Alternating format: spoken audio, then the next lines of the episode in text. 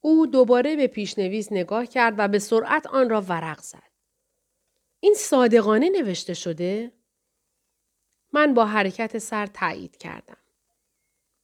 پس یک کتاب درسی برای تبهکاران جوان هست. من دوباره سرم را به تایید تکان دادم. می توانی باعث بشوی که هر دوی ما را به خاطر چاپ کردن آن دستگیر کنند. من می خواهم ریسک آن را قبول کنم اگر شما حاضر باشید. به پشت صندلیاش تکیه داد و گفت آن وقت چه می شود؟ دوباره به پیشنویس کتاب نگاه کرد و بعد از مدت کوتاهی گفت خب خب برای یک لحظه چشمایش را بست و دوباره باز کرد. به نظر می آمد که لحظه بی است. اما احتمالا فقط نیمی از بی پایان بود.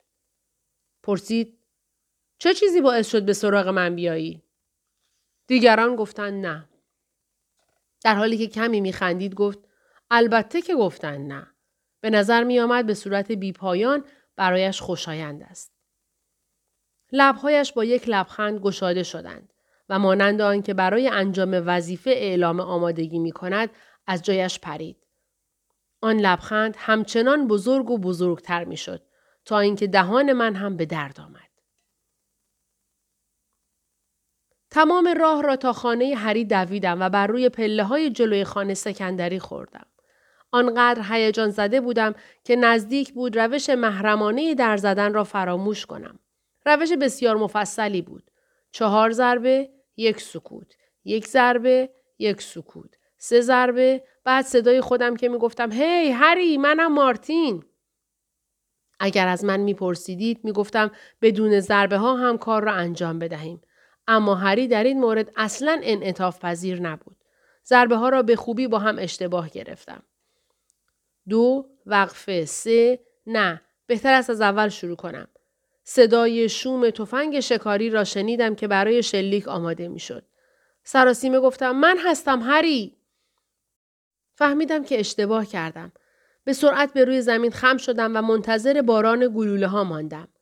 آنها نیامدند. یک سری صدای کلیک و لغزش شنیده شد. هری مشغول فرایند خسته کننده باز کردن قفل ها شده بود. باز کردن آنها به زمان بیشتری از حد معمول نیاز داشت. احتمالا چند قفل جدید هم به آنها اضافه کرده بود. در به آرامی خزید و باز شد. هری با لباس زیر ایستاده بود با تفنگ شکاری در یک دست و تبر در دست دیگرش. نگاهش پر از آتش و ترس بود. من نتوانستم صبر کنم. خبرها را به او دادم. من یک ناشر پیدا کردم. عاشق کتاب شده. یک مرد اهل انگلیس. بنابراین با رژیم غذایی رسوایی ها بزرگ شده. از اینکه آبروی خودش را به خطر بیاندازد نمی ترسد. کتاب تو را دوست دارد. همه کار برای آن می کند. کتاب مستقیم میره برای انتشار. هری آنقدر حیرت زده شده بود که چیزی نمی گفت. در جای خودش خشک شده بود. تا به حال مردی را دیده اید که از خبرهای خوش منجمد شود؟ واقعا با شکوه است. تو تو چی گفتی؟ ما موفق شدیم. کتاب تو قرار یک کتاب بشه. آسایش خاطر و ترس و عشق و وحشت و خوشی با هم به چهرهش آمدند. حتی خودپرستی که بیشترین اعتماد به نفس را هم داشته باشد در وجود خودش یک قسمت پنهان دارد که شک دارد همه چیز همیشه به خوبی پیش برود. آن بخش از وجود هری می‌خواست قوقایی بپا کند. فقط غیر منتظره بود. یک نقطه کور در حس ششم هری وجود داشت که به خاطر آن صدای بدبینانه بود که بلندتر از زمزمه های پیامبرگونه چشم سومش فریاد می‌زد. او خندید. گریه کرد. تفنگش را در هوا بالا برد و آتش کرد. یک تکه بزرگ از گچ سقف به پایین آمد. ترسناک بود. او مرا در آغوش گرفت. ما در اطراف راه رو با هم رقصیدیم. اما لذت بردن از آن سخت بود. چون هری هنوز هم تفنگ و تبر را در دستهایش داشت. سعی کرد دوباره مرا ببوسد اما این بار من انتظار آن را داشتم. در همان حال پای مرده هری در اطراف پیچ و تاب می‌خورد و میز اصلی را سرنگون کرد. همین بود. کتاب او، بچه او، میراث او، جاودانگی او چند هفته بعد از آن با شتاب گذشت. دورانهای شادی بخش. من تقریبا هر روز به دفتر استنلی می رفتم. همه کارها را با هم انجام دادیم. انتخاب فونت، سازماندهی دوباره فصلها. او از من خواست تا از نویسنده اسرارآمیز بخواهم یک پیش درآمد برای کتاب بنویسد و هری مشغول کار بر روی آن شد. روز و شب کار می کرد و مراقب بود تا من آن را نبینم. استنلی همه داراییهایش را فروخته بود تا پول چاپخانه را بپردازد. همیشه می گفت آنها نمی‌دانند که چه چیزی به سراغشان آمده. وقتی بر روی قفسه های کتاب فروشی بنشیند، قوقایی به پا می کنند. بعد هم کتاب ممنوع می شود. رسانه های آزاد. هیچ چیزی نمی تواند مانند سانسور فروش یک کتاب را بالا ببرد. خشم اخلاقی ایجاد می شود. کپی های ممنوعه به صورت پنهان دست به دست می شوند. کتاب در سایه زندگی می کند و مثل قارچ در تاریکی و رطوبت رشد می کند. بعد یک صدای تنها. یک نفر میگه هو این نابغه است. بعد سرهای دیگر که با بیزاری تکان می‌خورند به تدریج با موافقت بالا و پایین می‌روند. قهرمان ما ممکنه کسی باشه که حتی یک کلمه از حرفهای خودش را هم باور نداشته باشد. این برای ما اهمیت ندارد. خوشبختانه بعضی از منتقدها باید فقط برخلاف جریان حرکت کنند. حالا جریان هر چیزی که باشد. ممکن است جریان این باشد که همسایت را دوست داشته باش و منتقد می‌گوید نه از او بیزار باش ای کرم استنلی هر روز رجز می‌خواند همیشه به یک صورت بود او اتفاقات بزرگی را برای کتاب هری پیش بینی می کرد. با این حال به من فشار می آورد تا نام نویسنده را فاش کنم. من همیشه می گفتم حالا کاری نمی شود کرد. در روز چاپ همه چیز آشکار می شود. استنلی دستش را بر روی میز کوبید. هر کار که می توانست را انجام داد تا آن را از زیر زبان من بیرون بکشد. من دارم خودم را اینجا به خطر می اندازم مارتی. تو از کجا میدانی که نویسنده یک کودک آزار نیست؟ منظورم این است که رسوایی یک چیزه. تو می‌دونی که من از آن نمی ترسم. ولی هیچ کس به کتابی دست نمی‌زند که دستهای نویسندهش به بچه ها خورده باشد. من به او قول دادم که هری فقط یک دوز و قاتل معمولی است. یک روز همسر استنلی آمد که وضعیت کار را ببیند. یک زن لاغر و جذاب با بینی نکتیز بود. بیشتر به نظر می آمد با یک مداد تراش تیز شده تا اینکه به دست یک مجسم ساز ساخته شده باشد. او در دفتر چرخید و سعی کرد یک نگاه پنهانی به پیشنویس روی میز او بیاندازد. اما استنلی یک روزنامه را بر روی آن انداخت. تو چه می‌خواهی جادوگر؟ تو داری یک کاری می‌کنی. استنلی جوابی نداد. فقط لبخندی به او تحویل داد که می‌گفت شاید اینطور باشد. ای دختر ترشیده اما اصلا به تو مربوط نیست. آن زن به سمت من برگشت و مشغول بررسی شد. من تو رو یک جایی دیده ام. فکر نمی کنم. یک بار در قطار از من پول نخواستی؟ من گفتم که هرگز در قطار از کسی تقاضای پول نکردم. که حقیقت نداشت. چون یک بار از یک نفر در قطار پول خواسته بودم. استنلی گفت خیلی خوب گاهی به دیدن ما بیا. شانه های او را گرفت و او را به بیرون از دفتر هل داد. باشد باشد من فقط آمدم تقاضای طلاق کنم. هر وقت که تو بخواهی. البته بیشتر ترجیح می دهم که زنم مرده باشد. دهنت را ببند و بمیر حرامزاده. وقتی که آن زن را به داخل راهرو فرستاد در را به روی صورتش بست و به من گفت یک قفل ساز خبر کن. باید قفلها را عوض کنیم. بعد هم بیا به کارمان برسیم. استنلی چند کار کوچک به هری داده بود که انجام دهد. اولین آنها تعیین یک نام برای کتاب بود. هری هم یک برگه شامل نامهای پیشنهادی خودش را به من داد. من نشستم و فهرست را خواندم. کتابچه راهنما برای تبهکاران. کتابچه راهنمایی برای تبهکاران جوان. راهنمای جرم برای تبهکاران جوان و تازه کارها. جرم چگونه آن را انجام دهیم؟ قانون شکنی به دفعات. به زهکاری برای بی دست و پاها. راهنمای گام به گام جرم. بیقانونی ساده است. فهرست همچنان ادامه پیدا می کرد. بعد با مشکل پیش درآمد کتاب روبرو شدیم. هری اولین پیشنویس آن را به من داد و خواسته بود آن را همانطور که هست به استنلی برسانم. حتی اگر می‌خواستم هم نمی‌توانستم آن را تغییر دهم.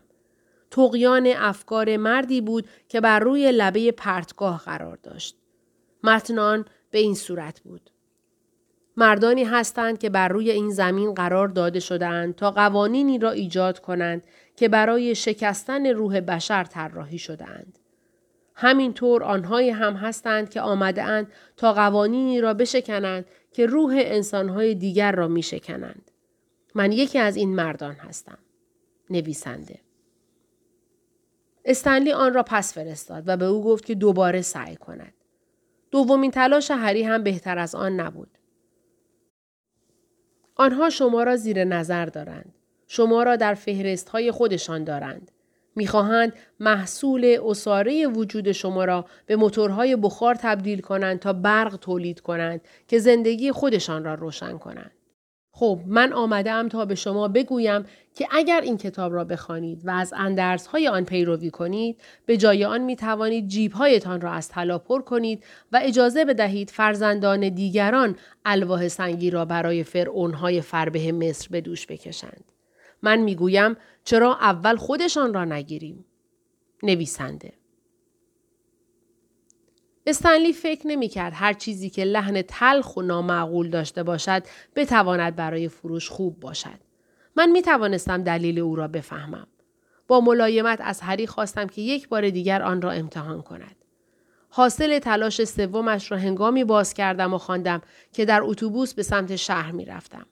خیلی ساده نوشته بود. آه مرا ستایش کنید ای ترسوها. نویسنده آن را پاره کردم. خودم پیش درآمد را نوشتم و اسم هری را بر روی آن گذاشتم. دنیا یک جای چاق است. آنقدر چاق که شما فکر می کنید می توانید از فراوانی آن استفاده کنید. اما اینطور نیست. بنابراین بعضی ها مجبورند هر چیزی که می توانند را بدون رعایت قانونها به دست بیاورند. چون قوانین می‌گویند که تقریبا هیچ چیز نصیب آنها نمی شود. بیشتر افراد بدون راهنمایی و بدون نقشه در این راه تلو تلو می خورند. من با نوشتن این کتاب سعی می کنم که موجب این انقلاب شوم. فقط چند راهنمایی بین راهی برای آنها که در این راه متروک مانده اند ارائه می کنم و کمی آن را روشن می کنم. گودال ها و پرتگاه ها را نشان می دهم و تابلوهای ورود و خروج و محدودیت سرعت را در آن می گذارم. خوب رانندگی کنید ای گردن کلوفت های جوان خوب رانندگی کنید. نویسنده سرانجام روز چاپ فرا رسید. من باید به دفتر استنلی می رفتم و نام نویسنده را فاش می کردم. من و هری در حیات پشت خانه نشسته بودیم و به جای صبحانه سیگار دود می کردیم. او از حد استراب هم فراتر رفته بود. دستهایش به شدت می لرزیدند. هر دوی ما سعی می کردیم به آن توجه نکنیم و وقتی من مجبور شدم سیگار را برایش روشن کنم وانمود کردیم به خاطر آن است که من پسرک پادوی قدیمی او هستم. من گفتم بفرمایید قربان. او جواب داد متشکرم پسر. آسمان در بالای سرمان رنگ عجیبی داشت. به همان رنگ سبز لجنی استخر هری بود. هری پرسید این ناشر می توانیم به او اطمینان کنیم؟ به صورت زمینی. می خواهد به ما خیانت کند. نه. وقتی دوباره با او صحبت کردی بگو که من هفته مرد و دو زن و یک بچه را کشتم. تو یک بچه را کشته ای؟ خب یک نوجوان. هری یک برگ کاغذ به دست من داد. فهرستی از افراد برای تقدیر و تشکر بود. من آن را گرفتم و بیرون رفتم تا سرنوشت خودمان را بسازم. در حالی که دستهایم را در دو طرف به عقب و جلو تاب می دادم وارد خیابان شدم. این روش راه رفتن فردی است که می‌خواهد کار کثیف سرنوشت خودش را انجام دهد. در دفتر استنلی با او ملاقات کردم. آنقدر هیجان زده بود که نمی توانست بنشیند. در دو دقیقه اول پس از رسیدن من سه بار از در دفتر به کنار پنجره رفت و برگشت و حرکتهای عجیبی مانند مرغی که در حال خفه شدن باشد را با دستهایش انجام داد. همین رفیق چاپخانه آماده کار است. من حالا آمدم تا اسم را بشنوم. باشد. مردی که کتاب راهنمای تبهکاری را نوشته هری وست است.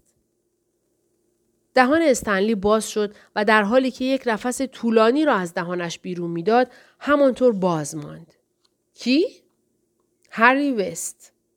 هرگز اسمش را نشنیدم. من فهرست جرمهای او را خواندم و هیچ چیزی را از قلم نینداختم. استنلی که نام را بر روی کاغذ می نوشت گفت هری وست. لحن صدایش کمی ناامید بود. بعد همانطور که من اطلاعات را به او می‌دادم او هم یک زندگی نامه از هری برای قسمت درباره نویسنده نوشت. آن قسمت به این صورت بود. هری وست در 1922 در سیدنی به دنیا آمد. او در مدت 55 سال بعد از آن همه قوانین در نیمکره جنوبی زمین را شکست. او از زندان گریخت و در حال حاضر از دست عدالت فراری است. گفتم و هری یک فهرست تقدیر و تشکر هم نوشته که می‌خواهد در اول کتاب باشد. خوبه؟ استنلی نگاهی به آن کرد. فقط یک صفحه استاندارد برای تشکر از افراد بود که قبل از شاهکار زندگی یک نویسنده می آمد. می خواهم از پدرم برای دادن سلیقه خشونت به من تشکر کنم. از پدر بزرگم برای اینکه سلیقه خشونت را به پدرم داد که او هم به نوبه خودش آن را به من انتقال بدهد متشکرم. من فرزندی ندارم. بنابراین باید این سلیقه را به آشنایان و آبران خیابان بدهم. همچنین می‌خواهم از دستگاه عدالت جزایی نیو ساوت ویلز تشکر کنم که چیزهایی درباره بیعدالتی به من یاد داد. از نیروی پلیس نیو ساوت ویلز به خاطر فساد خستگی ناپذیر و بیرحمی بیوقفه. از خشونت در سینما به خاطر آنکه حساسیت قربانیان من نسبت به خشونت را از بین برده بود تا بتوانند فرصت بیشتری برای گفتن آخ داشته باشند. از قربانیان خودم به خاطر باختن جنگ، از کسانی که بر من پیروز شدند به خاطر آنکه به من نشان دادند هیچ چیز تحقیر کننده ای در خوردن گلوله به ران پای آدم وجود ندارد. و بالاخره از ویراستار، دوست و برادر انزوای خودم مارتین دین تشکر می کنم. استنلی از من پرسید تو مطمئن هستی که می‌خواهی اسمت را در این بگذاری؟ با حماقت پرسیدم چرا که نه؟ البته می‌دانستم چرا نه. داشتم تا حدودی به انجام جرم اعتراف می کردم. پناه دادم به یک مجرم فراری شناخته شده و ویرایش شاهکار ادبی او جرم بود. گفتم فکر می کنم مطمئن هستم. یک ثانیه دربارهش فکر کن. من درباره آن فکر کردم. داشتم اشتباه می کردم. روشن بود که هیچ دلیل واقعی برای نیاز به اشاره به هر نوع همکاری من وجود نداشت. اما این حاصل کار من هم بود. من کمر خودم را شکسته بودم تا این کتاب را به آنجا برسانم و می‌خواستم جهان این را بداند. بله، بگذار اسمم باشد.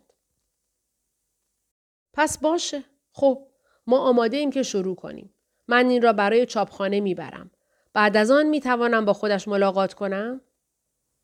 من نمی‌دانم که در این لحظه ایده خیلی خوبی باشد یا نه. چرا؟ در این لحظه حالش خوب نیست. یه کمی روی لبه عصبانیته. شاید وقتی کتاب به کتاب فروشی ها برسه. در زم چه موقع می‌تواند باشد؟ سه هفته. نمی‌توانم باور کنم که واقعا دارد اتفاق میافتد. او گفت می توانی روی جانت شرط ببندی. و استنلی درست پیش از آن که از دفتر بیرون برود با یک نگاه عجیب و دوردست به سمت من برگشت و گفت به هری بگو من فکر می کنم که یک نابغه است. من گفتم که این کار را می کنم. وقتی به جاده اختصاصی جلوی خانه وارد شدم، هری با صدای آهسته گفت وقتی اسم من را گفتی او چه گفت؟ حالت صورتش چطور بود؟ همه چیز را به من بگو. هیچ چیز را حذف نکن. من به دروغ گفتم تحت تأثیر قرار گرفت. اسمت را شنیده بود.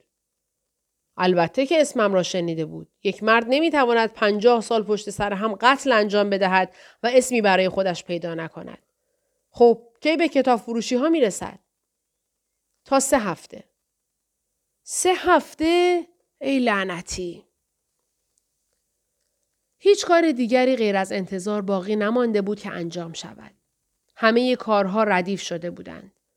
من احساس رضایت خاطر کامل و همینطور دقیقا نقطه مقابل آن را داشتم که با تکمیل یک کار به انسان دست می دهد.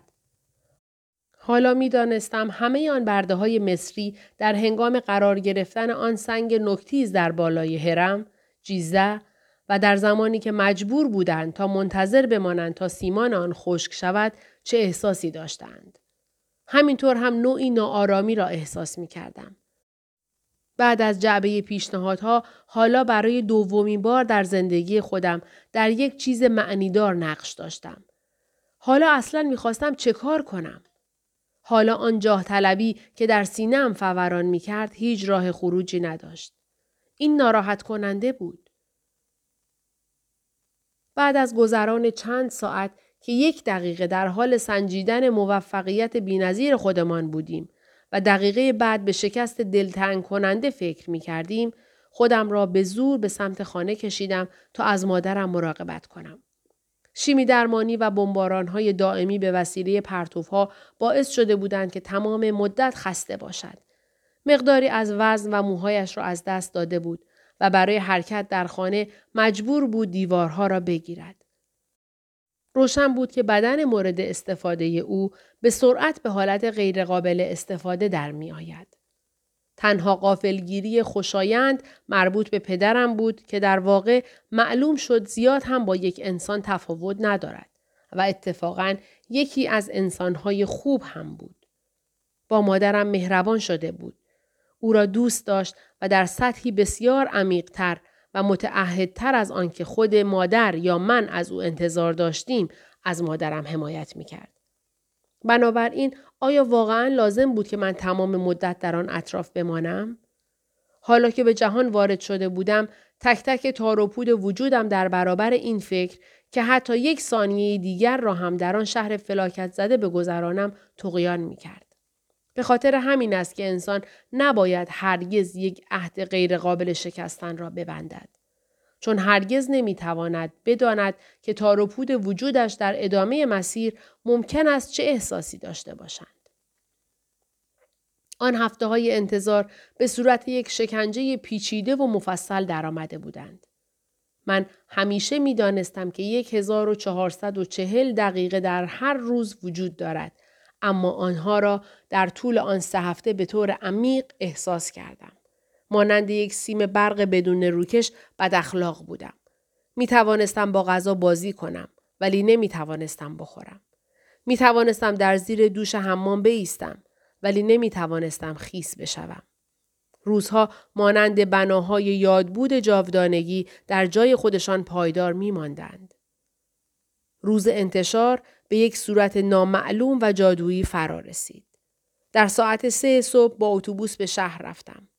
در راه این احساس حاکی از خودبینی را داشتم که یک فرد مشهور هستم که در یک مکان عمومی نشسته و فقط منتظر است تا یک نفر سرش را بچرخاند و فریاد بزند هی hey, فلانی یعنی من من آن فلانی بودم احساس خوبی بود شهر در سهرگاه جای عجیبی است به نظر نمی رسید که خورشید بتواند هیچ راهی برای خودش در خیابانهای سرد پیدا کند.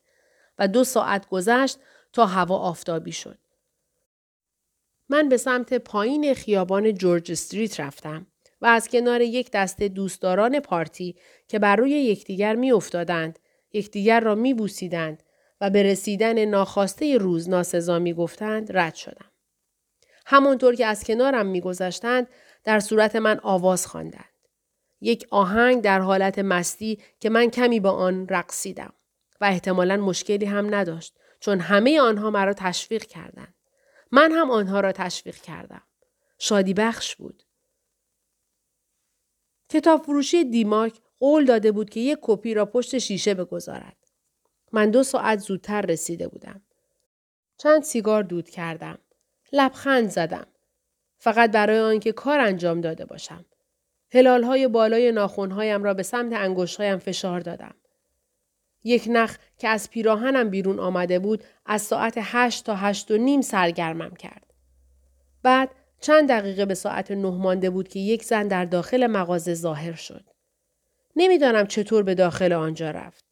شاید یک در ورودی در پشت کتاب فروشی وجود داشت. شاید شب را در آنجا خوابیده بود. اما در آنجا چه کار می کرد؟ فقط به پیشخان تکیه داده بود. گویی که یک مشتری است. و بعد هم چرا داشت با صندوق پول کشتی می گرفت؟ چرا این کار باید اهمیت داشته باشد؟ وقتی کتاب فروشی ها یک کتاب تازه دارند که برای فروش بگذارند این کار باید در اولویت قرار داشته باشد. این کاملا روشن است. بر روی زانوهایش خم شد و یک جعبه مقوایی را با چاقو باز کرد. چند کپی از کتاب را برداشت و به سمت پنجره رفت. خودش بود. او بر روی سکوی کوچک پشت شیشه رفت و کتابها را بر روی یک جایگاه خالی گذاشت.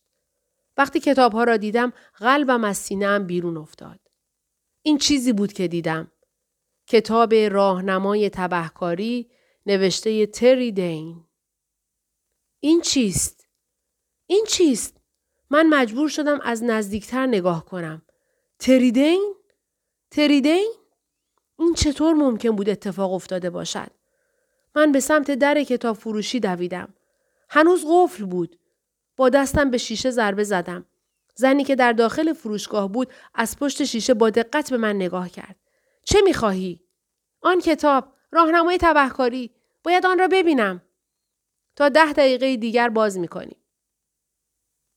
در حالی که با مشت به در ضربه می زدم فریاد زدم من همین حالا به آن نیاز دارم. او در زیر لب یک توهین ظالمانه را به من گفت. فکر می کنم گفت عاشق کتاب. من هیچ کاری نمی توانستم بکنم. نمی‌خواست در را باز کند. دوباره به سمت پنجره دویدم و چشمهایم را به شیشه چسباندم. می توانستم روی جلد آن را ببینم. با خط رنگی که ستاره هایی در اطراف آن بود نوشته بودند کتابی از مجرم فراری تریدین نوشته شده در هنگام فرار. نمی توانستم آن را بفهمم. هیچ جایی بر روی جلد به اسم هری اشاره نشده بود. اوه لعنتی هری او یک درب فولادی در داخل ذهن من محکم بسته شد. مغزم اجازه نمی‌داد درباره هری فکر کنم. بیش از حد خطرناک بود. کتاب فروشی درست در ساعت نه باز شد و من با عجله به داخل رفتم. یکی از نسخه های راهنمای تبهکاری را برداشتم و دیوانوار آن را ورق زدم. بخش درباره نویسنده کاملا متفاوت بود. داستان زندگی تری بود و در قسمت تقدیر و تشکر هم به سادگی فقط نوشته شده بود تقدیم به مارتین برادرم و ویراستار کتاب. استنلی به ما خیانت کرده بود. اما چطور؟ من هرگز اشاره نکرده بودم که برادر تری هستم. مقداری پول را جلوی فروشنده گذاشتم و بدون آنکه منتظر بقیه آن شوم از فروشگاه به بیرون دویدم. تمام راه تا دفتر استنلی را دویدم. وقتی در را با شدت باز کردم و وارد شدم او در کنار میزش ایستاده بود با تلفن صحبت می کرد و می گفت نه نمی تواند مصاحبه داشته باشد. فقط نمی تواند. یک مجرم فراری است به خاطر همین. تلفن را قطع کرد و پیروزمندانه با شادی به من نگاه کرد. زنگ تلفن دیوانوار از کنترل خارج شده. یک طوفان افتضاح به پا شده. از هر چیزی که قبلا انتظار داشتم هم بهتره. تو چی کار کردی؟ تضمین کردم که تک تک نسخه ها تا عصر امروز به فروش می روند. همین حالا سفارش دادم که پنجاه هزار نسخه دیگر چاپ کنند. روز اول و یک رکورد ایجاد شده. اما تری این را ننوشته.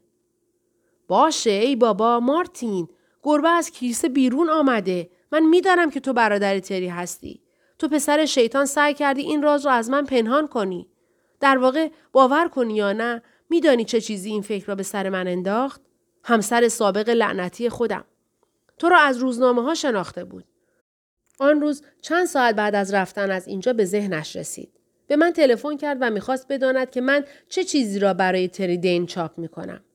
بعد این ایده به ذهن من رسید. البته کاملا روشن بود. هری وست یک اسم مستعار برای تریدین بود. مثل یک نوشته رمزی یا چیز دیگه خیلی هوشمندانه نیست بلکه آشغاله. مشکل اینه که اسمهای مستعار برای فروش کتاب خوب نیستن دوست من. نه وقتی نویسنده به اندازه برادر تو مشهور باشه.